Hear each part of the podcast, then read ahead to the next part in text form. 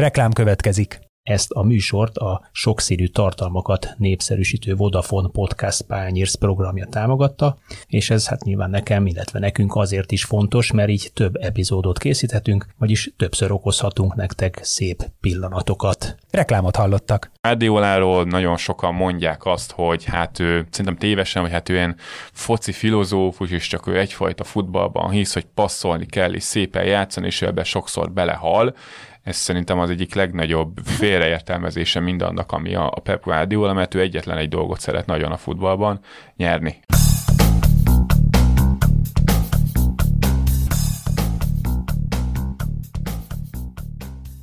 Sziasztok, ez itt az Itzer, a 24.hu focis podcastja, én szokás szerint Kálnoki Kis Attila vagyok, és ezúttal Szabó Pittel és Vályi Bencével ülök itt a stúdióban, a Sport24 két állandó szerzőjével, mégpedig egy olyan hét után, ahol kialakult a bajnokok ligája döntője, és így természetesen arról fogunk beszélni, hogy ez hogyan alakult úgy, hogy a Manchester City és az Inter utazhat Isztambulba. Sziasztok!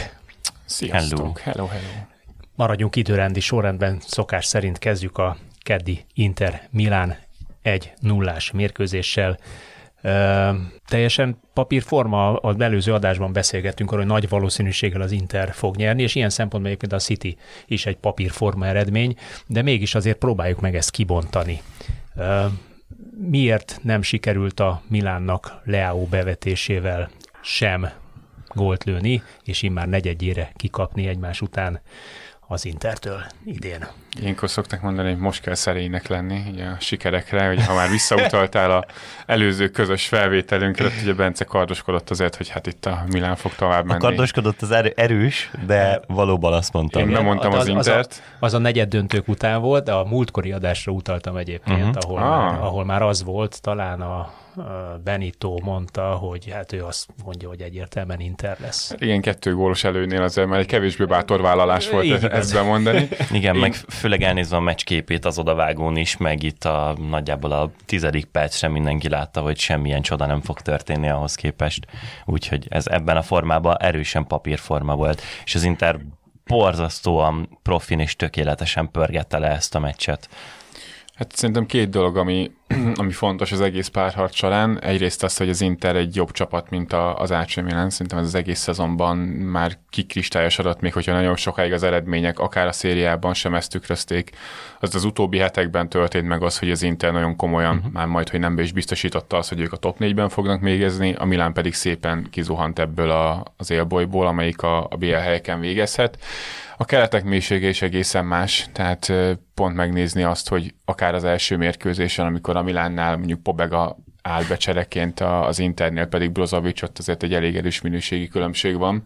Amit most is ugye meg kellett az lépjen. Abszolút így van. sérülés miatt, igen. És ugye ez az sikernek, az Inter sikernek az egyik titka, hogy alapvetően is egy jobb csapat, mint a, az AC Milan, és az Internek a, a megítélése szerintem egyébként is egy picit furcsa itt most a nemzetközi top fociban, Ugye a Napolival végül nem tudtak versenyezni a bajnoki címért, holott ugye a keretek erőssége alapján még őket lehetett volna tippelni, hogy akkor most végigversenyben lesznek. Különböző alapozó mutatók alapján egyébként ugye a szezon végére már felül is múlták a Napolit. Persze ezt áralni kell azzal, hogy a Napolinak egyrészt bejutott egy hullámvölgye, másrészt most, hogy megnyerték a bajnokságot, már alig uh-huh. fognak teperni, egyébként pont egymás ellen játszanak majd itt a, a hétvégén is. Hát azt gondolom azért presztis meccs lesz valószínűleg. Hát valószínűleg igen. A másik is talán ez a még lényegesebb dolog, hogy ez a két csapat, a két milánói, azért jó párszor már itt összefutott egymással a, a BL elődöntőket megelőzően, és ugye a bajnokságban kétszer, illetve az olasz szuperkupában is találkoztak egyszer.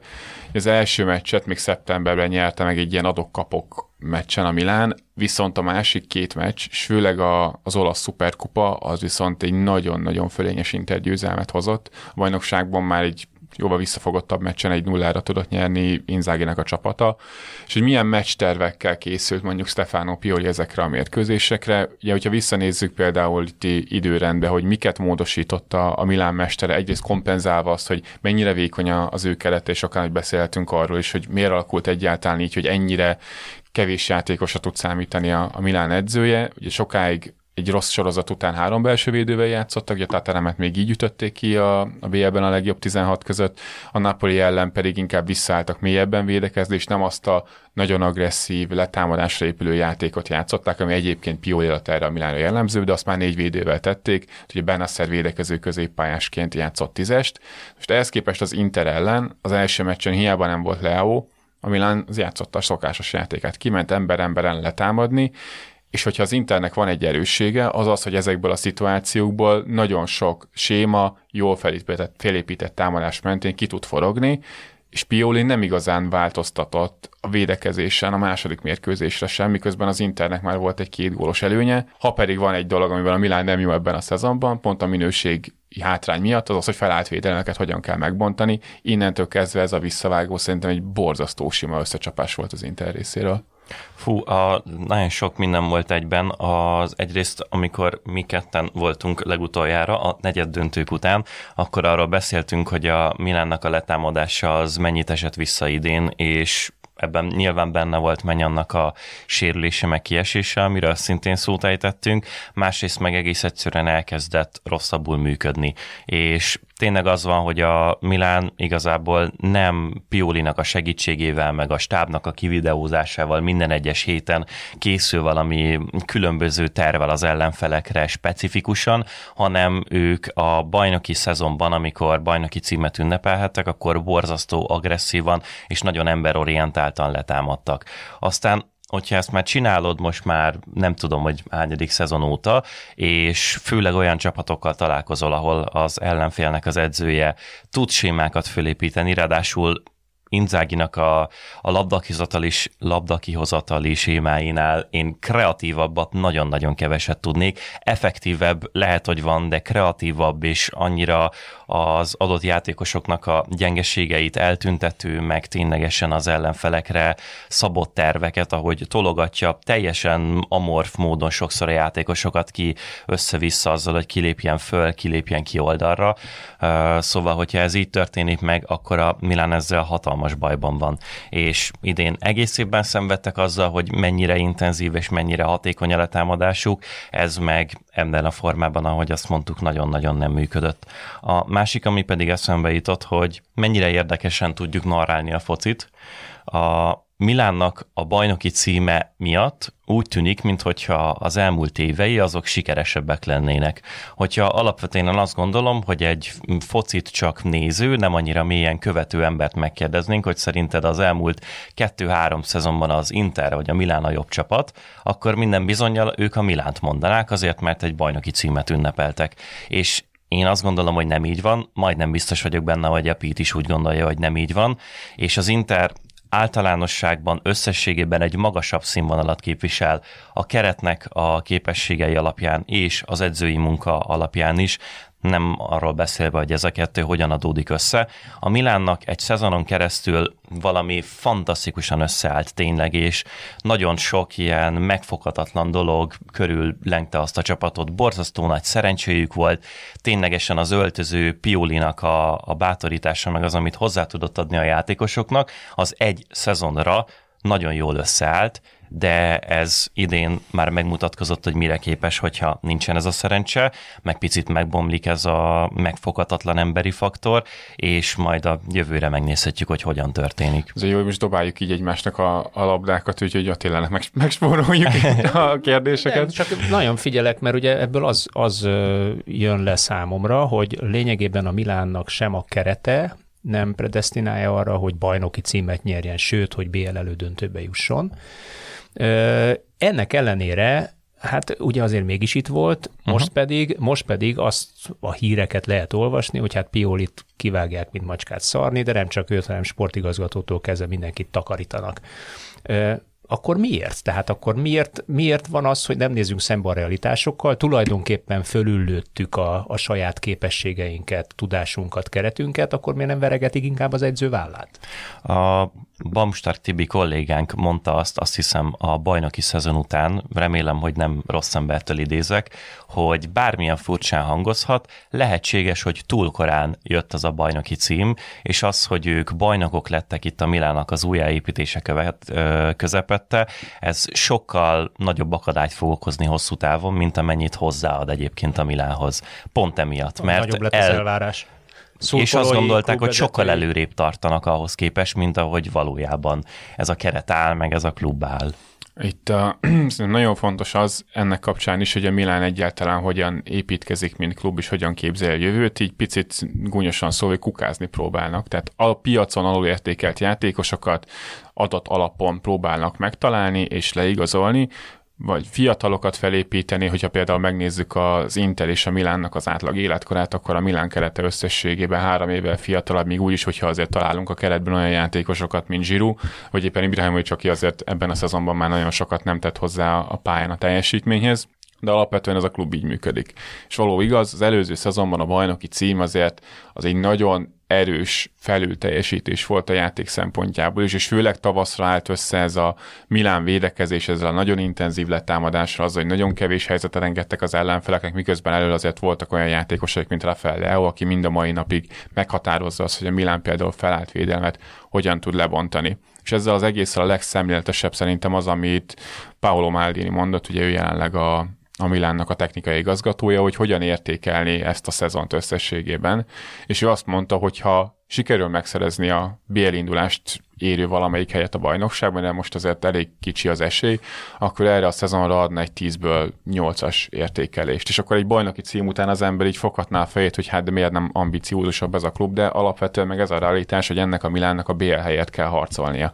És Maldini azt is mondta, hogy nagyon örülnek, hogy a BL-ben sikerült ennyit menetelni, mert egyrészt ez pénzügyileg is egy nagyon nagy segítség, másrészt viszont kihangsúlyozta azt, hogy jelenleg ez a csapat még nem feltétlenül áll arra készen, hogy kettő sorozatban is folyamatosan nagyon magas színvonalon tudjanak harcolni. És szerintem ez látszik meg, hogyha a Milán korábban kiesett volna a BL-ből, akkor lehet, hogy a top 4-ben való végzés az sokkal simább lenne. De azért nézzük meg, hogy itt az Inter és az első mérkőzésen nem volt Rafael Leao, aki a támadásoknak az alfája és a megállja, illetve már az első mérkőzésen megsérült az a Benneszer, aki egész a labda kiazatalokban, amikor mélyen játszik, vagy amikor feljebb játszik, mint tette ezt itt a BL mérkőzéseken, pedig védekezésben egy kiemelkedően fontosságú játékos, és két ilyen alapember nélkül ez a Milán még annál is alacsonyabb színvonalat képvisel az Interhez képest, mint ami alapvetően adódnak keretek minőségéből.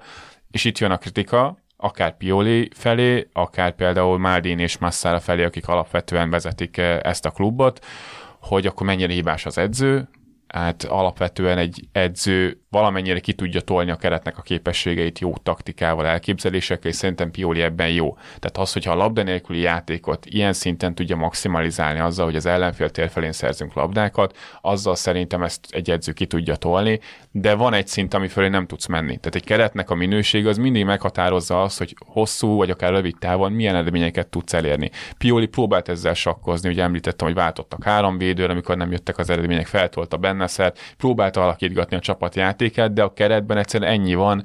Még azt sem tudom mondani, hogy a Milánnak van 11 nagyon jó játékosa, mert még az előző bajnoki címmel záródó szezon végén is arról volt, hogy hát azért jobb szélső poszton Salamakers meg a Messias azért nem feltétlen kielégítő megoldás, tízes poszton is azért vannak kérdések. Most ehhez képest a bajnoki címet szerző csapatból eladták eszét, helyére igazából nem érkezett pótlás, fiatalok jöttek, akiket vagy használt Pioli, vagy nem használt, az egész távol nyári átigazolási időszakból egyetlen játékos van, akire azt mondhatjuk, hogy azonnali sikert ért el, de neki is kellett egy fél év, az pedig Malik Zhao a védelemből. Mindenki más vagy fiatal játékos, vagy még nem tudott beilleszkedni, vagy egyszerűen nem elég jó a, a Milánnak a szintjéhez. És akkor nem tudom, Bence, te gondolom szeretnél még hozzátenni ez valamit, csak még nem, uh-huh. mielőtt áttérek, akkor egyáltalán uh-huh. Máldénieknek a szerepe ebben mekkora, csak itt a Piolinak a kritikája szerintem egy sokkal jobban szem előtt lévő dolog, hogy akkor Piolit most el kell Mindig küldeni. az edzőt viszi a bal hét Igen, és van, ez baj egyébként, ez... hogy most ha nem lesz meg a BL hely, akkor mindenki azt mondja, hogy hát Pioliban ennyi volt, holott ez nem igaz, hanem volt egy nagy felülteljesítés az előző szezonban is,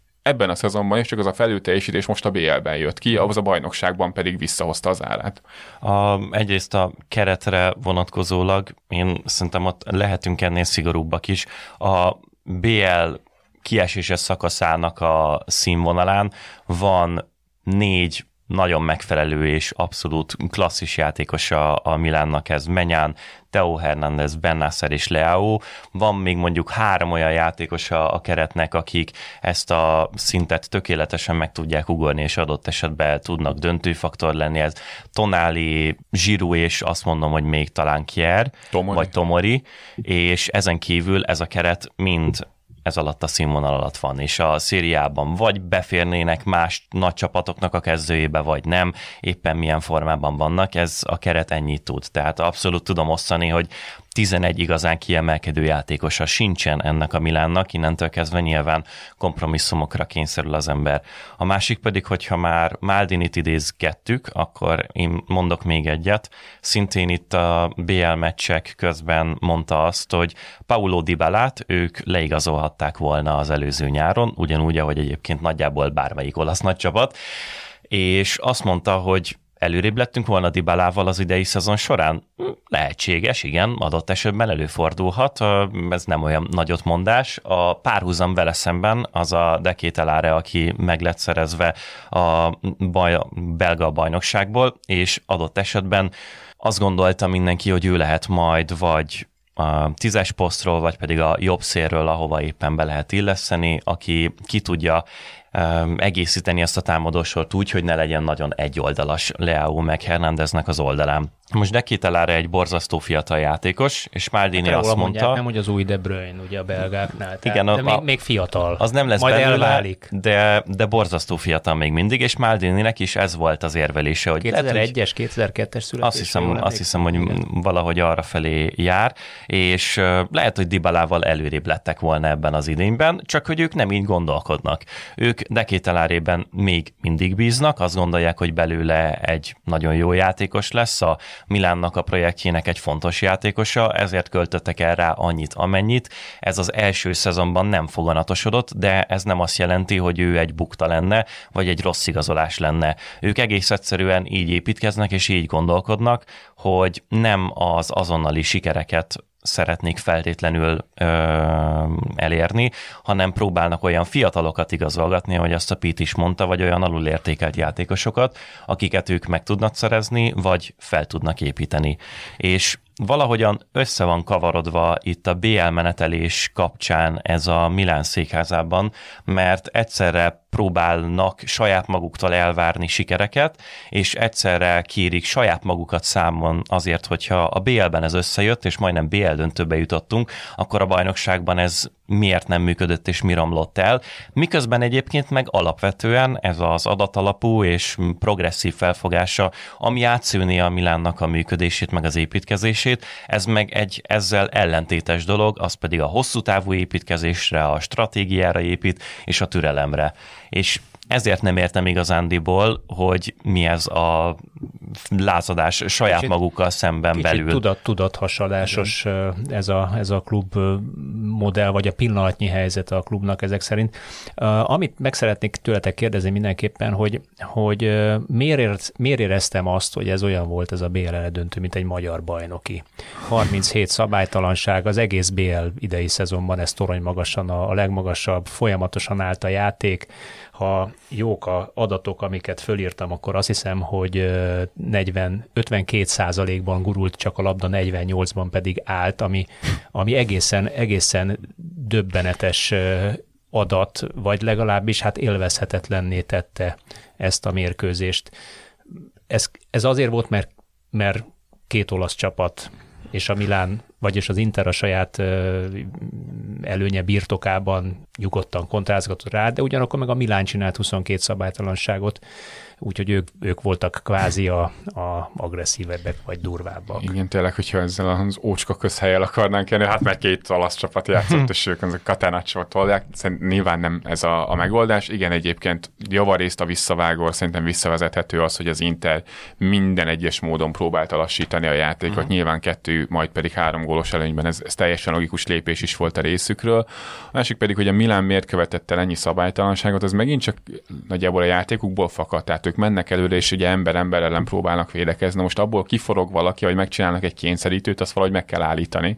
A szabálytalansággal tudod onnantól kezdve megtenni, és az Inter ezt nagyon jól csinálta, és csak erre egy pillanatra pont ezért, hogy akkor szabálytalanságok is mit csinált az Inter, az ember embereni védekezés ellen mit csinál az Inter, hogy ők ezt a 3-5-2-es játékrendszert játszák, és azért is szerintem ez nekünk különösen érdekes, mert hogyha úgyis itt ebben a podcastban azért nagyon sokszor elhangzanak magyar futballal kapcsolatos párhuzamok, hogy például a magyar válogatottnak az elemző stábja és nagyon sokat nézi tudomásom szerint az Internek a mérkőzését és azt, ahogy, ahogy Simone Inzaghi csapata építkezik, azt nagyon sokszor visszalátjuk például a magyar válogatottnál is, például, hogy ebből a 3-5-2-ből hogyan váltanak 4-2-4-re, látjuk például Ácsárbit felküldik gyakran védekező középpályás poszt, hogy azzal manipulálják az ellenfelet, és sokszor tényleg kiürítik a középpályát, hogy aztán egy gyors labda kihozatallal eljussanak az ellenfél kapujáig. Ilyenekből láttunk egyébként nagyon sokat az első mérkőzésen és az Intertől, meg a második mérkőzésen is, és emellett egyébként az Internek még valóban az is az erőssége, hogy egyrészt tudnak magasan letámadni, hogyha kell, ez főleg az első mérkőzésen volt meg, és Piolinak megint csak azt mondom, hogy nem, hogy nem volt megoldása, csak nem működött úgy, ahogy várta, mert a támadás építési sémáján is a Milánnak próbált változtatni. Az első meccsen egy 4-2-es alakzatban hat emberrel építkeztek, ez a második mérkőzésre 3-1 lett, három belső védő, egy mélységi középpályás, és Tonale játszott egy picit föntebb, hogy a, az Internek ezt a belső hármas középpályát picit széjebb húzzák, ez javarészt működött, csak nem voltak meg azok a felpasszok, amikkel azért ezt meg lehetett volna bontani arra akartam itt kiukadni, hogy az Inter nagyon jól tud alkalmazkodni azokhoz a játékszituációkhoz, és amikor viszont nekik kell őrizni az előnyt. Itt a egyenes késés szakasz kapcsán azért majd nagyon sokan el fogják szerintem mondani az Inter meccseivel kapcsolatban, hogy hát azért a Benficával játszottak, hát azért ezzel a nem túl jó Milánnal játszottak, bezzeg a Manchester City, meg a Bayern Münchennel, meg a Real Madriddal, hát azért a csoportkörben mondjuk ez az Inter a, a Barcelonát előzte meg, és a Bayern Münchent is mondjuk meg tudta verni, és ott erre a védekezés, védekezésre szükség volt. Ilyen szempontból egyébként majd az a döntőben lesz érdekes, hogy a Manchester City játékához lehet, hogy ők még jobban tudnak alkalmazkodni, mint tette azt a Real Madrid, mert egyrészt az ő letámadások ellen megvannak azok a kihozatali mintáik, és plusz egy olyan kapusok onnan, aki gyakorlatilag egy mezőnyjátékosként is felfogható, és hogyha kell, ők tudnak mélyen védekezni, sőt, igazából ez a nagy erősségük. Nem akarok itt nagyon csapongani, csak pont erről beszélt Na, a, fogunk erről beszélni. a, a meccs után is Romelu Lukaku, amikor erről kérdezték a, a pálya mellett, hogy mi változott itt az Inter szezonjában, és ő elmondta, hogy egyrészt a saját egyéni szezonjában, hogy sérült volt, alábecsülték a sérülését, ez nagyon sokáig visszavetette, de hogy az Inter is picit gyengébben kezdte a szezont, hogy ők fel akarták vállalni a szezon elején azt, hogy magasabban kezdjenek el letámadni, picit proaktívabbak legyenek. A szezon második felére viszont azt mondta Inzegi, hogy jó, látom, hogy ez igazából nem a ti játékotok, nektek ez annyira nem illik, és ebből picit visszavettek, és elkezdett működni jobban a csapat a labda nélküli játék, meg a labda nélküli ez fázisok egy, során ez, ez is. egy komoly edzőjerény, nem? Hogyha belátja, hogy én akarok valamit, és nem ragaszkodom tűzönvizen keresztül hozzá, hanem tudok módosítani és variálni. Mekkora a szerepe ebben a, a csapatban, vagy pontosabban ezen, ebben a párharcban, mert, mert nyilván Lukaku és Zeko személye ö, csereszavatos, vagy sérülés miatt ugye a Zeko masszívan előtérbe került, de, de azért én, én kiemelném ezt a bosnyák, ugye jól emlékszem, bosnyák fiatalembert, már nem is annyira fiatalember, 37 éves. Egészen elképesztő, amit ezen a két meccsen futballozott, és úgy, úgy végignéztem a pályafutását, azért az döbbenetes, hogy mondjuk az egész pályafutását nézés a, a meccsének a 60%-án benne volt gólban. A, gyűlölöm ezt a kifejezést, de, de használni fogod. De használni fogom, hogy ha tényleg van a top fociban, azt gondolom, hogy visszamenőlegesen a pályafutását vizsgálva adulértékelt játékos, akkor az Edin Dzséko. Mert tényleg, hogyha végignézi az ember, a olyan Wolfsburggal kezdett el a Bundesligában feltűnni, ami emlékeim szerint még bajnoki címet is nyert, aztán utána továbbállt a Manchester City-be az éppen még épülő gigázba, nem a mostani csillagrombolóba, ahol azt gondolná az ember szintén, hogy Aguero mögött ő csak másodhegedűs volt, vagy talán még Balotelli-re is előbb emlékezne az ember, miközben egyébként ez egy ilyen önállítás, mert ott is borzasztó sok fontos gólja volt, és kiválóbbnál kiválóbb szezonjai voltak. Aztán utána továbbállt a Rómába, a Rómának az elmúlt szezonok tekintetében némileg elfogult vagyok. Van, aki azt mondaná nyilván, hogy a konferencia liga döntő és győzelem, vagy a mostani Európa liga döntő az egy csillogó pillanata. Szerintem annál a BL menetelésnél, ahol ő agyba főbe rúgta a kieséses szakaszban a gólokat, és egyértelműen a legjobb játékosa volt a Rómának, az tényleg az elmúlt húsz évüknek legalábbis az egyik legfontosabb, meg legszenzációsabb pillanata volt, és akkor utána, amikor azt gondolta az ember, hogy a fővárosban már lejárt, megöregedett, volt egy picit rosszabb szezonja, és utána elment az Interbe, és a mind a mai napig tényleg hiába van mellette Lukaku, hiába van mellette az egyébként szintén fantasztikus szezon futó Lautaro Martinez, ő egy elengedhetetlen kulcspontja ennek a csapatnak. Az, hogy ennyire jó tud lenni, abban nyilván benne van, amiről szintén beszéltünk a negyed döntők után, hogy azért sikerült a kora mellett őt tehermentesíteni ezzel a BL és bajnoki csatárpárossal, de az, amilyen mezőny munkát, és ez alatt nem feltétlen a rakkolást értem, hanem ténylegesen a, támadásépítésekben való részvételt hozzá tudja tenni, és emellett még oda is tud érni a kapu elé. Ez ennyi idősen egészen zseniális. Én szerintem ez kulcsfontosságú volt itt a, a párharc során is, hogy megint csak akár még rákötve arra, hogy Piolinak miért volt talán hibás döntés, hogy ez a négy védős rendszerrel állt föl, hogy J. Cole-nak és Lautaro Martineznek egy az egyben, vagy hát nem kellett, hanem egy az egyben tudtak játszani Milán két belső védőjér, és hogyha van két csatár, aki mondjuk kapunak háttalálva, és akár itt Lukakot is hozzá lehet venni, érvényesülni tud, vagy az elmozgásaikkal meg tudják zavarni a védőket, az, az pontosan az Internek a csatár kettőse. És pontosan ez történt egyébként akkor, amikor a, a, az olasz szuperkupa döntőben a, az Inter gyakorlatilag megalázta a Milánt tehát gyakorlatilag ugyanazt a meccs tervet itt véghez tudta vinni Inzaghi.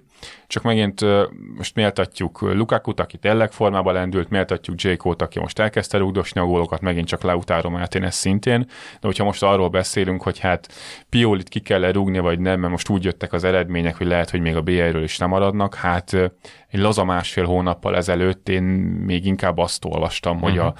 A Simone Inzagit kéne kirúgni az Intertől, mert hogy, volt ilyen, mert hogy mi az, hogy ezzel a kerettel egyrészt, hogy nem bajnoki címért küzd, sőt, még lehet, hogy BL sem lesz, és hát másfél hónapon keresztül tényleg meccset is alig tudtak nyerni, Hát csak közben az történt, hogy igazából minden meccset agyon nyert az Inter a mezőben, csak pont többek között ezek a csatárok gyakorlatilag képtelenek voltak betalálni a kapu előtt, és ezért szerintem mindig nagyon veszélyes, amikor egy edzőnek a, a munkáját ilyen rövid távú eredményekből próbáljuk megítélni, mert az Inzági nem lett jobb edző másfél hónap alatt, a Pioli meg nem lett rosszabb edző, mint egy évvel ezelőtt volt, amikor bajnok lett a Milán. A körülmények meg a szerencse viszont nagyon forgandó, és az Internél most úgy jött ki, hogy a szezon végére abszolút formában lendült gyakorlatilag mindenki, a Milánnál pedig mindenki elfogyott. Megsérült Leo, megsérült Benneszer az egyébként is vékony keretből. Igen, ez egészen felréteges, bocsánat, hogyha másfél hónapja mm, kellett volna, vagy kellett Inzágiról beszélni, akkor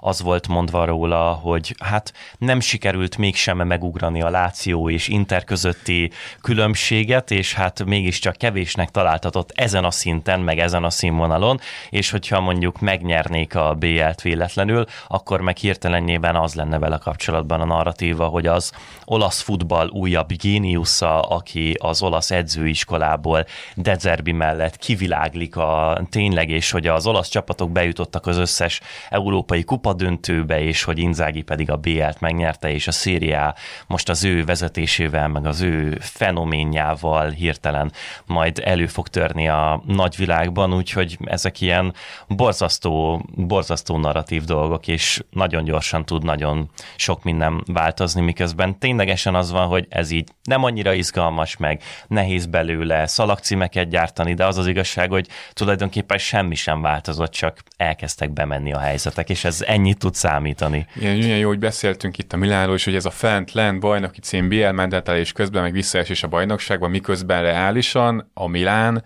az előző szezonban is, meg a mostani szezonban is egy ilyen harmadik, negyedik, ötödik hely között ingázó csapat lenne, csak hát mennyire unalmasabb lenne, hogyha tavaly is a negyedik helyen végeztek volna, idén is a negyedik helyen végeztek volna, azt mondták volna, hogy hát ez a cél meglett, Hát csak mennyivel másként értékeljük, hogy volt egy nagyon jól kifutott idény, amikor bajnokok lettek, meg most, hogy lehet, hogy kimaradnak a négyből, és akkor itt a vélemények mindenfelé ingáznak, miközben a, a Milánnak a szintje az nagyjából mindkét szezonban hasonló szinten mozgott, csak valamelyik irányban mindig volt egy pici kilengés, most inkább egy negatívabb, az előző szezonban meg egy pozitívabb. Na hát ahol nincs kilengés, az Manchester City. Pep Guardiola hat év alatt ötödjére készül bajnoki címet nyerni. Bejutott a BL döntőbe, és még a kupa döntőben is érdekelt, ami azt jelenti, hogy a 99-es Sir Alex Ferguson féle Manchester United nagy hármasát érheti el. De még pillanatnyilag egyiket se érte el. Nyilván hétvégén, ha megverik a Chelsea-t, akkor, akkor valószínűleg az első lépést megtették, de hát azt a lépést is megtették, hogy tulajdonképpen egy számukra kényelmes egy-egy után lesöpörték a pályáról a Real Madridot. Mitől van az, hogy a Real Madrid, amelyik bár tavaly is azt mondtuk, hogy óriási mázdival menetelt a BL döntőig és nyert BL-t, és idén is tett erre utaló jeleket. Most valahogy nem sikerült ez a, ezt a, BL megújulást, vagy BL faktort, vagy valamit kidomborítani a Carlo Ancelottinak. Miért működik az a hát talán teljesen újszerű felállásforma, amit elkezdett alkalmazni már egy jó ideje eh, Pep Guardiola, ez a 3, 2, 2 4, 3. 1, 3, 2, 3, 1, igen, felállás. Beszélgessünk egy kicsit erről, mert ez, ez szerintem egyrészt egy, egy futball történelmi újítás, hogy az a Pep Guardiola, aki még annak idején képes volt középpályást tenni a belső védő posztra, most belső védőket tesz a középpályára, tehát uh-huh. minthogyha egy ilyen teljes átalakuláson ment volna keresztül a pali, de működik, és zseniálisan működik. Hú, ez egyébként egy nagy téma, hát meg szerintem egy, ez akár ez, hogy most mi az újítás, meg mi jönt vissza, és miket Semmi alkalmaz Guardiola. Egy ez az egyik narratíva az, hogy hát igazából a futballban már semmi sem új. Leporolás van és újra gondolás. És újra gondolás, ugye az adott történelmi kontextushoz hogyan tudod igazítani ezeket a dolgokat, tehát ránézünk a 3-2-2-3, amit a Manchester City játszik, az gyakorlatilag a VM rendszer az 1930-as évekből, de hát akkor a VM rendszert azért nem úgy játszották, mint ahogy Guardiola a Manchester city játsza a VM rendszert. Ugye a VM rendszernek Ezt a... Ne arra, ne felszabad, ez a Guardiola többször mondták, meg ő maga is elmondta, hogy a, a, az aranycsapat neki a kiinduló pontja, és azt, azt veszi elő, és azt porolgatja le, és azt modernizálja. Igen, nagyon sok, ő el is mondja, hogy ő ötleteket szeret ellopni, és azokat hasznosítja, és a saját képére formálja ezeket. Csak Okos hogy ember mástól tanul. Ez abszolút mondani. így van, és Guardiola az, akiről el kell mondani, hogy ő folyamatosan mindenkitől les el különböző dolgokat. Ugye most a Premier League-ben nagyon nagyot megy Roberto De Zerbivel a Brighton, és neki van egy ilyen nagyon egyedi felfogása a játéképítésekről, és Guardiola is azt tartja, hogy jelenleg a világon a legjobb csapat, hogy hogyan kell kijönnöd a saját 16-osod előteréből, az a Dezerbinek a Brightonja, és hogyha megnézem mondjuk az ember a Manchester City-nek néhány mérkőzését, akár az elmúlt hetekből, hónapokból, például amikor megverték négy egyre hazai pályán az Arzenát, hát nem egy olyan játékelmet lehetett felfedezni, amiket egyébként a Brighton mérkőzésein Dezerbitől lát. Ugye pont ez a 3-2-2-3-as játékrendszer ez azért is fontos, mert a szezon első felében, ugye mi is például magunk között arról beszéltünk sokszor, hogy oké, okay, hogy a Manchester City leigazolta a Hollandot, aki egy igazi gyilkológép, már akkor rengeteg gólt szerzett, de minthogyha így nem lett volna meg igazából az egyensúly a csapaton belül, hogy akkor most kontrollálják a mérkőzéseket, legyenek egy picit direktebbek, és ilyen egyébként nagyon sokszor történt már Guardiola edzői pályafutása alatt, hogy folyamatosan szerelgeti, alakítja a csapatát a szezon közben. Igazából majdnem minden szezonban eljátszuk ezt, hogy ősszel, hát még nem áll minden össze, vannak ilyen bukó meccsek, aztán tavaszra azért mégiscsak mindig megtalálja azt a csapatot, amivel ledarálja majdnem összes szembe kerülő ellenfelet. Hát most visszajöttünk a világbajnokságba, és akkor vette elő ezt a, a formációt. Akkor még úgy játszottak, hogy a fiatal saját nevelésű Rico Louis játszotta az egyik védekező középpályást, idézőbb védekező középpályást, nevezzük hatosnak, aki jobb hátvéd helyéről húzódott hát be, amikor náluk volt a labda. játszik. Így van, és most pedig John Stones az, aki közép hátvédként lép fel folyamatosan, és hát ebben van igazából az, hogy a Guardiola gyakorlatilag tökéletesítette azt, hogy hogyan lehet a futballban kontrollálni a mérkőzéseket. Ez a Manchester City most már nem csak ilyen ügyeske játékosokkal van tele, és ha visszaemlékszünk például a Real Madrid elleni visszavágó az előző szezonból, amellett, hogy a Real Madridnak szerencséje volt, azért el kell mondani, hogy a Manchester Citynek a szélső hátvéd pozíciójában olyan játékosok tűntek föl, mint Joao Cancelo és Zinchenko, akik a játéképítésben szélső hátvédként világklasszis kategóriát ütnek meg, csak amikor nincsen nálad a labda, akkor kijön az, hogy védekezni még igazából ők nem tudnak. Hát most a Manchester City védelmében ilyen emberevő játékosok vannak, mint az Akanji, a Ruben Dias, a Kyle Walker, Nathan Aki, hogyha egészséges, és ott van John Stones, aki elképesztő univerzalitásról tesz tanúbizonyságot, hogy gyakran Ki már... Hitte volna úgy erről a fiúról, igen, hogy... Egy, mindig is egy ilyen elképesztően jól passzoló játékot, jól olvasó középhátvéd volt, de az, hogy ő középpályásként centrumban ennyire jó tud lenni, és a Real Madrid ellen visszavágom például nagyon sokszor az első gólnál az volt az egyik döntő momentum, hogy ő nem csak hogy a középpályán vette fel a labdát, de ott a jobb oldali félteletben a támadásba is belépett, Hát és belép, a igen, végét belép. a szélen szélső hátvédként fejezte be azt az akciót, és hogy ez állt össze egy olyan gépezetté, hogy a Manchester City egyrészt technikailag, mint ahogy az elmúlt években bármikor teljesen a csúcson van, miközben tele vannak olyan játékosokkal, akik sebességben fizikalitásban is dominálni tudják a mérkőzéseket. Van mellé egy játékrendszer, ami arról szól, hogy minden egyes pontján a pályának, de fölényben vagy építkezésben fölényben vagy támadás befejezések befejezésben, vagy mert öt játékossal játszol, legtöbbször négy védő ellen, négyen játszol a középpálya közepén, három, három ellen, ellen, például a Real Madrid Sőt, ellen. a kettő ellen. Abszolút így volt, és a Real Madrid ezzel a visszavágón abszolút nem tudott mit kezdeni, mert emellé a Manchester City pont ebből az agresszivitásból, fizikalitásból adódóan egy olyan letámadás vezetett elő, hogy 20... Hogy, hogy még Modric is a legügyesebb, a leglabdaügyesebb játékosok is hülyén néztek Ez ki ezen a mérkőzésen konkrétan. Tehát 70 valány százalékkal passzolt a Modric, ami, ami történelmi mélypont nála. 23 perc alatt 25 Igen. passza volt a Real Madridnak, és lehet, hogy ez egy ilyen túlzásnak hangzik, bár szerintem nem az, mert tényleg az, hogy a, a Guardiola edzői pályafutása alatt, hogy az ő elképzelései minden téren így valósuljanak meg, az még egyszer sem fordult elő annyira, mint ennek a visszavágónak az első 25 percébe, és akkor bővítsük ki akár az egész első fél de amit az első 25 percben történt ilyen szintű ellenfélen, egy BL elődöntőben az, hogy az ellenfélnél nincs a labda, és minden egyes előnyét ki tudja használni a Manchester City, az szerintem egy egészen elképesztő és, és történelmi teljesítmény pláne, volt. Pláne egy olyan csapat ellen, amelyikre mindig azt mondtuk, hogy ha valamit tud a Real Madrid a rendkívül magas technikai tudású védőinek, középpályásainak köszönhetően, hogy nincs olyan letámadás, amiből ők ne tudnának kiforogni, akár mondjuk Modric is egy a kettő ellen, egy a három ellen nagyon sokszor mutatta meg, hogy nagyon-nagyon kifejezetten szorult helyzetekben is tökéletesen megoldást választott. Na, itt semmi nem működött.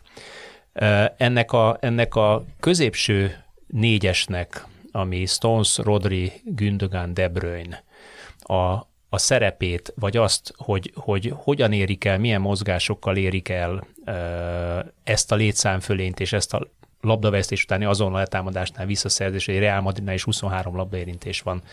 Mennyit mondtál? 20 23 20, perc alatt 23 25. perc, 25 labdaérintés van. Ezt, ezt hogyan tudják ők elérni? Mi van akkor, hogyha mégis áttörik ezt a, a letámadást, és felállt védelem van, mert ha én jól láttam, akkor felállt védelemben Stones, mint egy puska ment vissza a negyedik belső védőnek, és 4-4-2-be szépen fölállva, De Bruyne és, és Holland marad elől, akik ugye lényegében a, a mhm. passzávokat árnyékolják, de a 4-4-2 az olyan kristálytisztán rajzolódik ki, mint a szél. A, mm, Na megint több ne, kérdést tettem fel Igen, ne, nehéz Bocsánat. erre most így Tehát egyszerre válaszolni. Hogy, hogy működik ez a négyes középső. Hogy, hogyan, hogyan osztják el egymás között klasszikusan, mert, mert, mert Stones föllép nagyon sokszor uh-huh. 16-os környékén van. Rodri a fegyelmezett hatos, azt lehet látni. Igen, a, a Citynek a, egyrészt alapvetően építkezés közben van három fázis. A saját védőharmadod, amikor hátulról a kapussal építkezel, amikor elkezdesz fölérni a középső felére a pályának, és amikor fölértél a 16-os elé, amikor már az ellenfél valószínűleg egy felállt védelemmel van, és akkor azért ott a Guardiola esetében egy nagyon jól körülhatárolható területeket, területeket kell betöltenie minden egyes játékosnak adott meccstervre szabottan. Na most ők is ezekben a különböző fázisokban különböző pozíciókat tudnak felvenni.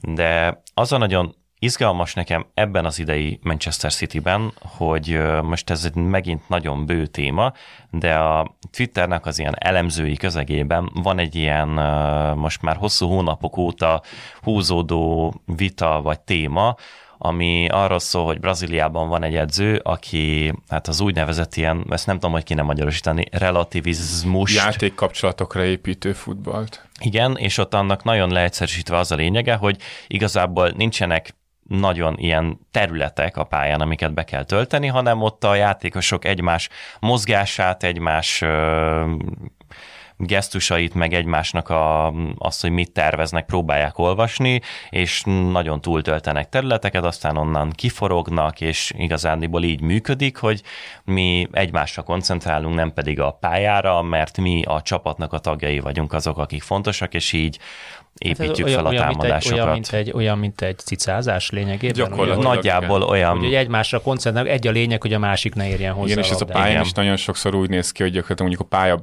bal oldala felé úgy eltolódik a játék, hogy a jobb szélen mondjuk nincsen senki, maximum egy biztosító játékos. Na most ehhez képest a, az a Guardiola féle pozíciós játék, vagy nevezzük európai pozíciós játéknak, amit ez a Manchester City is játszik, az pedig a területeknek a racionális elosztásáról szól. Ezt a legkönnyebben egyébként a támadók elhelyezkedésével lehet szemléltetni, hogy ebben a 3-2-2-3-ban, vagy amikor már ott vannak a támadó harmadban, akkor azt nevezhetjük 3-2-5-nek. Van a két szélen, egy-egy játékos, a két félterületben egy-egy játékos, és van egy középcsatár, és ezzel megvan az öt támadó, és ezekben a területekben nem kell mindig ugyanazoknak a játékosoknak helyezkedniük. Ugye említettem az előbb, hogy hát az első gólnál végül a John Stones bukkant fel a jobb szélső pozíciójában. Az lényeg, hogy ilyenkor viszont a belső középpályás pozíciójára viszont valakinek ki kell mozogni, és cseregethetik folyamatosan a helyüket, de a játékosoknak mindig vannak adott területek, amiket föl kell tölteniük. Ez is azért jó, mert mindig tudják, hogy hol van passzopció, mik azok a területek, amik amiket be tudnak játszani, másrészt pedig, amikor labdavesztés van, akkor tökéletesen vissza tudnak támadni, mert ugye a területek racionális elosztása arról is szól, hogyha elveszítjük a labdát, akkor kis területen vagyunk sokan, és rá tudunk zuhanni a labdára, és ezzel biztosítunk védekezésben is. Ugye a futballban minden összefügg, tehát hogyha az, ahogy védekez, az nagyjából meghatározza azt is, ahogy támadsz, vagy a Manchester City esetében, ahogy támadnak, az alapvetően meghatározza azt is, ahogy védekeznek, és a Guardioláról nagyon sokan mondják azt, hogy hát ő szerintem tévesen, hogy hát ő ilyen foci filozófus, és csak ő egyfajta futballban hisz, hogy passzolni kell, és szépen játszani, és ő ebbe sokszor belehal. Ez szerintem az egyik legnagyobb félreértelmezése mindannak, ami a, Pep Guardiola, mert ő egyetlen egy dolgot szeret nagyon a futballban, nyerni. És minél hatékonyabb játékot szeretne megvalósítani, arról lehet vitatkozni, hogy mi a futballban a leghatékonyabb játék, mert szerintem nincsen egy univerzális megoldás hogy hogyan kell futballmeccseket nyerni, de Guardiola úgy gondolja, hogy ezzel a játékkal tudja ő a kockázatokat a legjobban minimalizálni, és ezt láthattuk szerintem a Real Madrid ellen is, ahol viszont már minden a helyén volt, a játékos profilok a helyükön voltak, a játék elképzelés a helyén volt, minden egyes olyan pici elem, amiből Guardiola az elmúlt években próbált építkezni, hogy mik voltak azok a hibapontok, amikből kellett tanulni, itt tavaszra ez a Manchester City, és ez valakinek biztos, hogy nem lesz szimpatikus, mert maga a szóhasználatom is erre fog inkább utalni, ez egy tökéletes gépezet lett arra, hogy hogyan kell megfojtani ellenfeleket, és hogyan kell futballmérkőzéseket nyerni. Van, akinek meg nem ez a futball, mert van, akinek meg az a futball, amit a Real Madrid-tól láttunk például az első mérkőzésen, hogy akár ugye a, a Fernando Diniz féle Fluminense-hez hasonlóan a bal oldalra áthúzódik a Rodrigo, kimegy oda a Benzema, a Vinicius, a Camavinga, és akkor kis területen kényszerítőkkel megbontják az ellenfelet, csak ugye ezzel... Most is próbálkoztak ezzel, de Próbálkoztak ezzel, csak olyan szint szinten ledominálta őket labda nélkül a Manchester City, hogy ezt nem tudták megvalósítani, és ennek a játéknak azért ez a hátszánya, hogy ha a játékosok között ez a fajta ilyen szinergia nem működik éppen, vagy valaki gyenge formában van, vagy találkoznak egy olyan ellenfél, ami tényleg így leradírozza őket, akkor ezek nem jönnek ki. És megint csak a, az Inter és a, a Milán meccse kapcsán beszéltünk arról, hogy hogyan lehet ezeket a végkimeneteleket narrálni. Az előző szezonban ugye az jött ki, hogy hát a Real Madrid ezzel a játék, hogy ennyi világklasszisa van, és ők ennyire értik egymásnak, hogy ott van mögöttük a habfehérmez és a győztes mentalitás, hát ezzel a műanyag Manchester City, a felpump, ezzel felpumpált City, a, a GPS Guardiolával nem tudja fölvenni a versenyt. Szerintem ez sem igaz, és elmentünk odáig, hogy én már olyan dolgokat olvastam, akár ebben az elemző közegben is, akik ebből a filozófiai szempontból közelítik meg, hogy a Real Madridnak nem baj, hogyha nincs nála a labda, mert hogyha náluk van, akkor ezek a művészek bármikor tudnak egyet villanni, és ez igaz is, de ez minden csapatra igaz, ahol világklasszis játékosok vannak. A Vinicius gólja az első meccsen pont ez volt. És a Guardiola még az első meccs utáni sajtótájékoztatón elmondta, hogy hát ilyen a futball. Ott az első félidőben, az első fél órában a Manchester City játszott jobban, volt egy jó kihozatala nyomás alól a Real Madridnak, és lőttek belőle egy gólt, amikor meg a Real Madrid már jobban játszotta a második félidőben, akkor meg a Manchester City rúgott egy gólt, csak ez is megint az, hogy rendszer szinten hogyan alkalmazkodsz. A Real Madrid a második mérkőzésen valamiért a bal oldalon már nem tudta megcsinálni ezeket a kombinációkat. Pont ezt akartam kérdezni, hogy mi az oka annak, hogy Viniciusnak volt az egész meccsen, azt hiszem, ugye annak a Viniciusnak, aki két éve mindenki tudja, és már szerintem nektek is, meg másnak is föltettem a kérdést, hogy miért nem tud egyetlen csapat sem fölkészülni arra, hogy Vinicius megkapja bal oldal labdát, megindul, egy az egyezik, miért nem tudják kettő az egybe lehálózni, miért nem tudják úgy szervezni a játékot, hogy kivegyék a szelet ebből a vitorlából, ami hajtja egyébként a Real Madridot már másfél-két éve előre minimum. De most ezen a mérkőzésen összesen volt 30 valány labdaérintése Vinicius Juniornak, nulla, amiben, sikeres ami, csere. nulla sikeres csere, amiből egyébként a második fél időben volt a kétharmada, az első uh-huh. fél időben lényegében labda közelében nem nagyon volt. Tehát A- most miért sikerült az, ami az első meccsen nem sikerült, ez a konkrét kérdés. Szerintem benne van ebben az is, amit kérdeztél még nagyon sokkal ezelőtt, szerintem 10 perce vagy nem tudom mikor.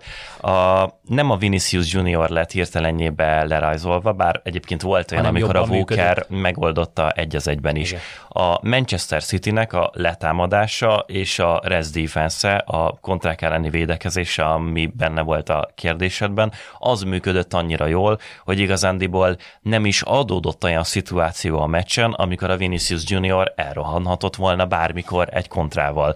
Vagy egyből rajta voltak ketten, vagy egész egyszerűen el sem jutott hozzá a labda, mert olyan szinten agresszívan, intenzíven és tökéletesen működően funkcionált a Manchester City, főleg az első félidőben, hogy azért volt, hogy a Real Madridnak esélye sem volt túljutni még a felező vonalon sem, mert ott már rég elvesztették a labdát. Össze-vissza mutogattak egymásnak, hogy kinek hova kéne mennie, hogy miért nem tudtam megtalálni a társat, tökéletesen működött a Manchester City ilyen szempontból, és még hadd kössek vissza, befejezvén ezt a ö, gondolatot, amit elkezdtem, aztán a Pete befejezte, hogy pont az, amit mond, arra vonatkozott, hogy Guardiolának az elképzeléseiben vannak területek, amiket föl kell tölteni, de ettől függetlenül vannak olyan játékosok, akiknek megvan engedve, hogy az ő játékolvasásuknak, meg játékintelligenciájuknak megfelelően oda mozogjanak, ahova szeretnének, csak a többieknek ezt olvasni kell és figyelni kell rá.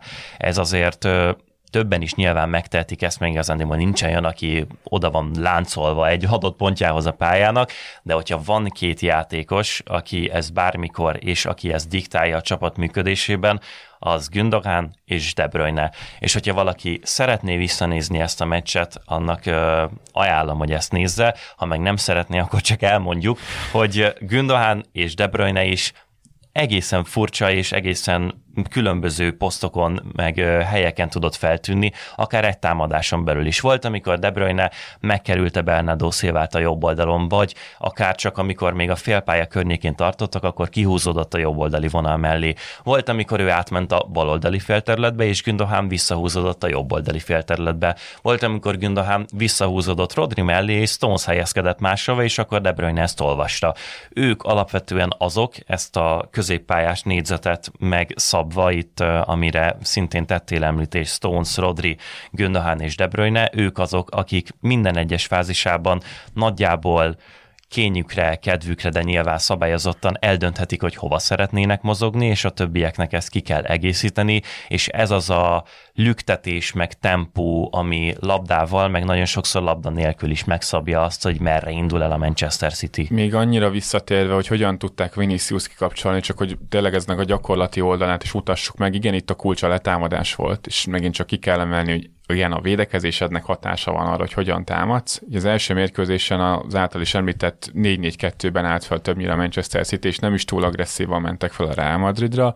Az alapfelállás meg volt a második mérkőzésen is, csak hát mi a Real Madridnak az erősség, ezek a baloldali kombinációknak nem hagytak egyetlen egy szabad embert se, mindenkire volt állítva valaki, és a Manchester City tudatosan azt játszott, hogy a baloldalról Grillis balszélsőként húzódott be a jobboldali középhátét Militeóra, és Kárváhát hagyták meg szabad emberként, hogy csak rá tudják ki játszani a labdát, gyakorlatilag a legtávolabbi játékosra Vinicius-tól, viszont hogyha Kárváhához kiment a labda, akkor balhátét posztjáról Akanji azonnal ugrott rá és amikor a Real jobb oldalán volt a labda, és amikor megnézzük ilyen madártávlatból az egész pályát, azt láthattuk, hogy a Manchester City onnantól kezdve gyakorlatilag ember-ember ellen védekezik. Na és itt van szerepe a fizikalitásnak, mert ilyenkor a párharcokat meg kell nyerni, ilyenkor sebességben ott kell lenni, és ezért tudták ők ezt bevállalni, de igazából ez volt a stratégiai elgondolása mögött, hogy Viniciusékhoz még csak el se jusson a labda, mert azon az oldalon ne legyen szabad ember, és Kárváhát meg folyamatosan csapdázták. Hogyha ráment ki a labda, akkor rázuhant az egész Manchester City, és ezért nem tudta igazából kihozni a Real Madrid, mert még véletlenül sem maradjon üresen Modric, véletlenül sem maradjon üresen Kroos, véletlenül sem maradjon üresen Kamavinga, hanem gyakorlatilag a Real Madrid legsebezhetőbb pontjára koncentrálták az erőiket. Hát mondjuk ennek volt az eredménye, hogy a Real védőinek a párharc mutatója, ugye amit kiemeltél, hogy amikor már egy az egybe vagy és párharcolni kell, akkor 41,9% volt, ami hát a védőktől nem túl magas. Említetted Grillist és Bernardo Szilvát, mert a két szélről még nem beszéltünk, de hát ugye meghatározó mind a két játékos, sőt egészen klasszis teljesítményt nyújtottak. Bernardo Szilva a két gólján túl is tett hozzá egy-két hm. dolgot ehhez a mérkőzéshez.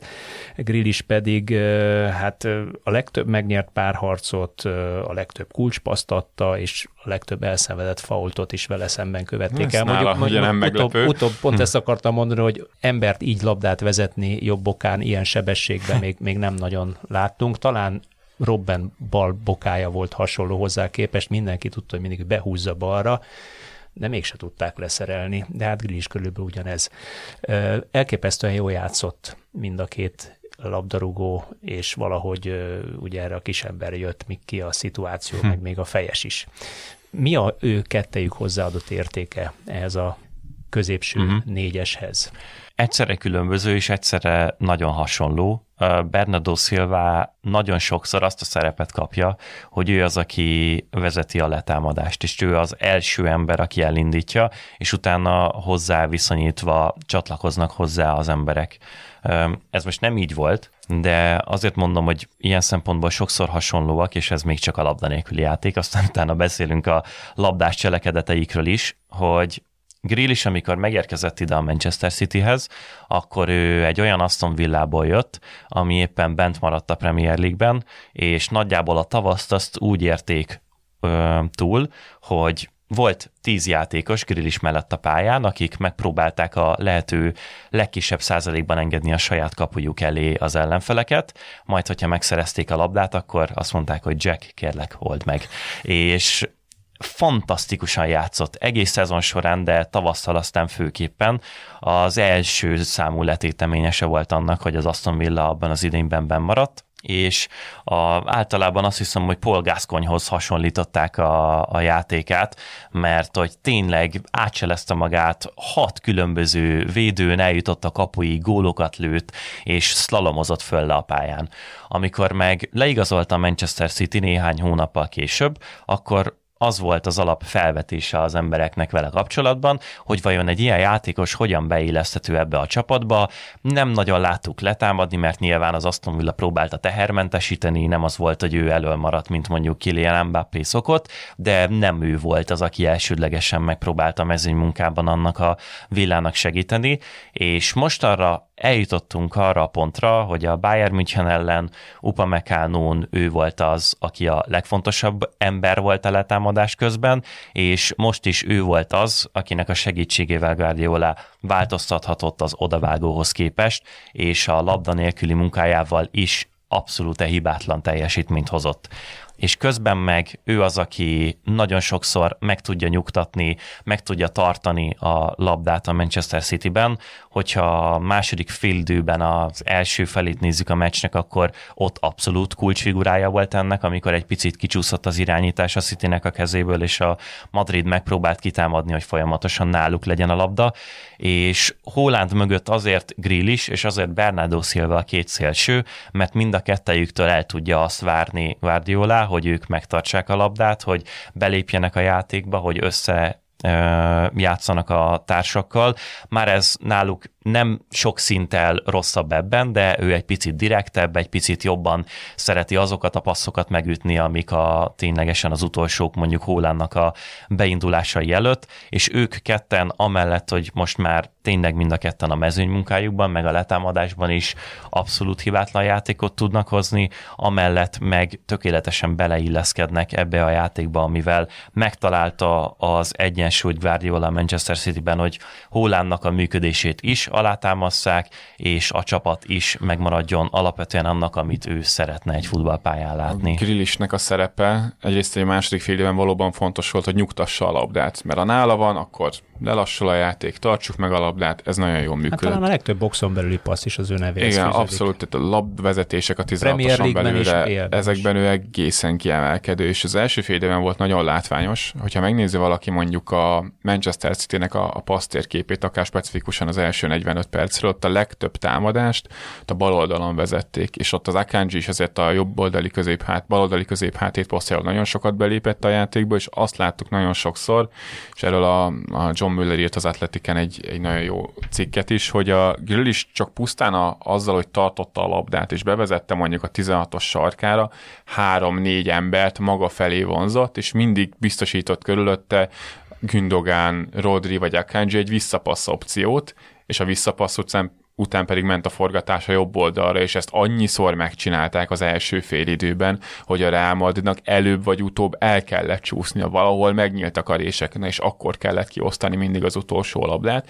Lehet, hogy az nem volt pontos, lehet, hogy azt kifejelték, viszont pontos struktúrából adódóan annyi játékos volt ott a Manchester city hogy azonnal vissza tudták szerezni a labdát, és megint csak ki kell jelenteni, minden összefügg mindenkivel, és a játékos szerepkörök mennyire fontos grill is, hogy megtartsa és provokálja az ellenfél játékosait. Ő szavakkal is szokta, de itt most elsősorban. Főleg az első meccsen láttuk Igen, ennek jelét. Itt, itt elsősorban ott komoly a, párharc volt azon a szélen. A labdavezetésekre gondolok, és ezzel a folyamatos mozgatással utána a visszatámadásra egy olyan szintű nyomás alakult ki a Real Madridon, amit egyszerűen nem lehetett kezelni, és azért itt kijön az, hogy Ancelottinak a legnagyobb erőssége az, hogy a játékosoknak nagyon nagy szabadságot ad, akár taktikailag is, és azt mondom, hogy egy, egy Krosszal vagy egy Modricsal megteheted azt, hogy megkérdezett tőle, hogy akkor mit játszunk. Mert van annyira jó játékos, hogy ezt akár meg tudja határozni.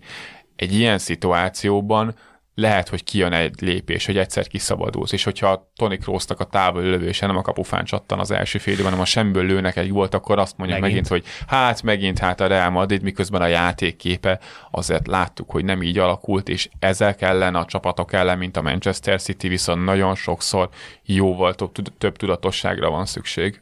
Ancelottinak a legnagyobb erőssége, a legnagyobb gyengesége egyben. És ez Guardiola is mindig elmondható volt. Tehát most annyi, hogy most kijött a lépés Guardiolának, de ő is elmondta Bayern München hogy hát viszonylag sima lett a talpjutás, azért a mérkőzés képe nem volt annyira sima, és egy BL-ben, és csak azért mondom el, mert az előző szezonban is tudom, itt ültünk, beszélgettünk, és akkor is elmondtam, hogy azért a BL az egy olyan formátum, ahol kevés mérkőzés van, és kevés pillanat dönthet, és ott a Real Madridnak jöttek ki ezek a pillanatok, és azért a Manchester City számára is alakulhatott volna másként. Ez a BL szezon, és akár mondjuk a Bayern München ellen, de nem alakult, és a Manchester City viszont emögé egy olyan teljesítményt rakott, hogy igazából belekötni sem lehet, annyira ledominálnak mindenkit. Hát ez a meccs szám ez leszűkült egyre itt a végén. Manchester City, Inter. Öm, mit vártok ettől? Van-e olyan jó Inzaghi Intere, hogy képes legyen megzavarni, elrontani, vagy kiforogni ez alól a letámadás elől. Vannak-e olyan játékosai, akik képesek mm, zavart kelteni a középpályán, vagy kibújni ebből a négyszögből, vagy négyzetből, amit a két hatos, két nyolcas ö, alkot, és vannak olyan támadói, akik képesek erőben, fizikálisan is fölvenni a versenyt. A, mit mondtál? Emberevők, Emberevő. emberevők, emberevők, emberevők ellen. Az első kérdésre az a válaszom, hogy nem, nincsen annyira jó, de ez mit sem számít egy mérkőzésen, tehát teljesen lényegtelen, mert ettől függetlenül ez a világ legnagyobb közhelye, de bármi megtörténhet tényleg. A BL döntőben ez abszolút így van. Uh, nem tudom, hogy mennyire akar mélyen védekezni majd Inzági. Van egy tippem rá, hogy elég mélyen próbál majd meg védekezni, és pont Jéko az, aki szerintem ilyen szempontból kulcsfigura lehet, mert ő igazából egy plusz középpályás, még hogyha csatárként is játszik játszott, nagyon játszott sokszor. Egy baloldali középpályást legnagyobb meglepetésre egész magas szinten. Hát igazából két éve ezt csinálja, hogy tényleg olyan, mint hogyha egy nagyon magasan játszó nyolcas, vagy, vagy egy ilyen szabadon értelmezett tízes lenne. A lényege az egésznek az... Bocs, még balvédőt is játszott talán egy valamelyik ére, talán Rómában, nem tudom. Hát én erre megmondom őszintén nem emlékszem, de... Olyan, olyan posztokon tűnt föl nekem egyszer-egyszer, amire azt mondom, hogy na, Na, szóval az a lényege, hogy alapvetően a, miatt a négyszög miatt a pálya közepén emberelőnyben lenne a Manchester City, de azért ezt el lehet tüntetni, hogyha nem akar hirtelen ennyiben magasan kitámadni az Inter, és mondjuk rá lehet ültetni a két csatárt a két hatosára a Manchester Citynek, és alapvetően jó pressing triggerekkel úgy kiugratni őket, hogy ne, legy, ne tudjanak túlságosan könnyen áthaladni az első fázison a Manchester City-nek a játékosai, de ne kelljen kitámadni, és közben a pályának a közepén ne legyenek ember hátrányban a, az Intertől. Az nekem sokkal nagyobb kérdés, ami szintén benne volt itt a, a te kérdésedben, hogy vajon ugyanaz a kép ki tud-e alakulni azon a meccsen, mert az Inter képtelen lesz kihozni a labdát, és egyfolytában folyamatosan nyomás alatt lesznek. Ha még egy mondat erejéig vissza lehet utalni erre a Milán Interre, én nekem attól függetlenül, hogy szanasziával töredezve a szabálytalanságok meg az Internek a felfogása miatt is az a meccs, az egy ilyen csodálatos dolog volt, hogy egyetlen egy percig sem éreztem azt, hogy az Inter nyomás alatt lett volna.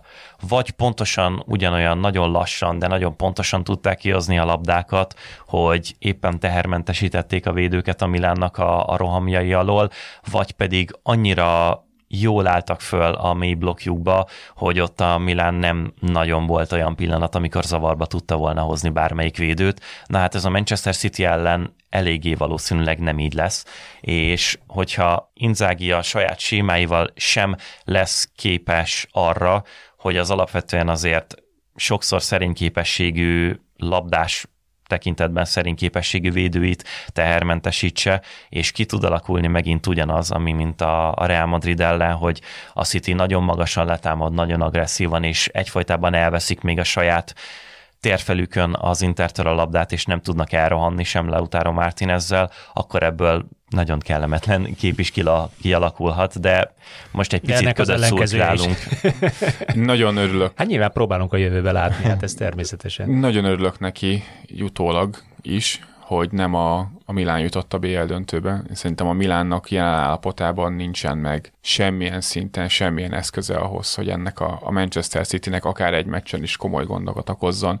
Az Inter szerintem ilyen szempontból más. Egyrészt a védekezése miatt, a, tudnak, tudnak milyen is védekezni, hogyha kell, a másik pedig szerintem pont ezekben a, a labdakihozatalokban rejlik. Ugye Real Madridnak azért egy nagy hátránya volt, hogy Courtois egy világklasszis kapus. De nagyon sok tekintetben. Lábbal is a alapvető dolgokat megcsinálja, tehát nem egy David Deháról van szó, de ezért őt nem tudod extra mezőnyjátékosként használni. Az Internél meg ott van egy olyan kapus Onannál, aki, hogyha kellett, az korábban az a hogy fél pályáig fellépett a labdával, és ott kezdett el kiforogni ezekből nagyon jól, de itt az Internél, és hogyha hazaadták neki a labdát, minden egyes alkalommal kiválasztotta a jó megoldást technikailag, ezt meg tudja oldani a Manchester City-nek ezt letámadni sokkal nehezebb lesz még azzal a szervezettséggel is, mint ami történt a Real Madrid ellen, viszont itt jön ki az, hogy azért az Intereben meg fociznak azért Darmianok, fociznak azért Acherbik, akik mondjuk rosszabb futbalisták, mint azok, akik a Real Madridban fociznak. Mondjuk Acerbi az meglepő szezont fut idén tavasszal mindenképpen. E, abszolút, de nem feltétlen azért az ő technikai képzettsége, ami Igen, hogyha kulcs. Alabát vagy Militáónak a paszkészségét és a, azokat az átadásait kell nézni, nézni, amivel sorokat tudnak áttörni egy labdakihozatal közben, és Acherbit,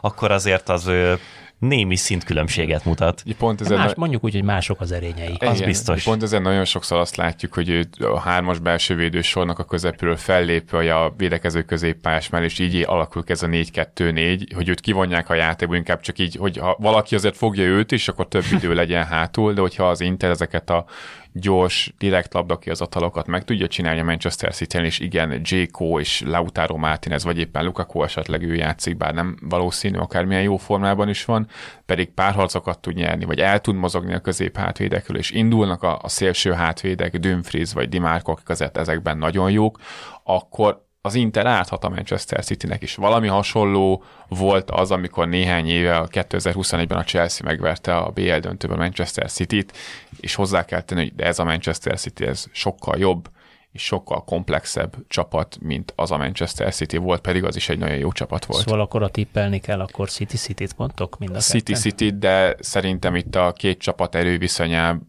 közötti különbségek, azok a pályán sokkal kisebbek lesznek, mint, mint taktikailag amelyről akkor érdemes lesz leülni. Ez a szerintem nagyon érdemes nem, lesz. nem, egy, nem egy lefutott mérkőzésről, nem. egyértelműen lefutott Nem, azt, azt én sem szerettem volna táplálni azzal, amit mondtam, hogy ez lefutott mérkőzés lesz, csak Inzáginak nagyon-nagyon-nagyon-nagyon sok gondolkodásba fog kerülni az, hogy hogyan fogják tudni ezt megoldani, és kiegyenlíteni ezeket az erőviszonyokat.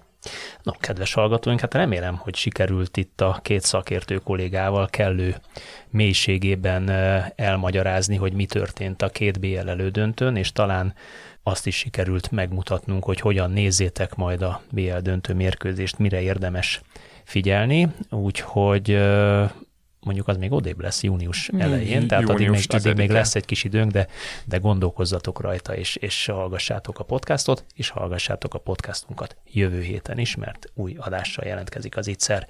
Köszönöm, hogy itt voltatok, sziasztok! Sziasztok!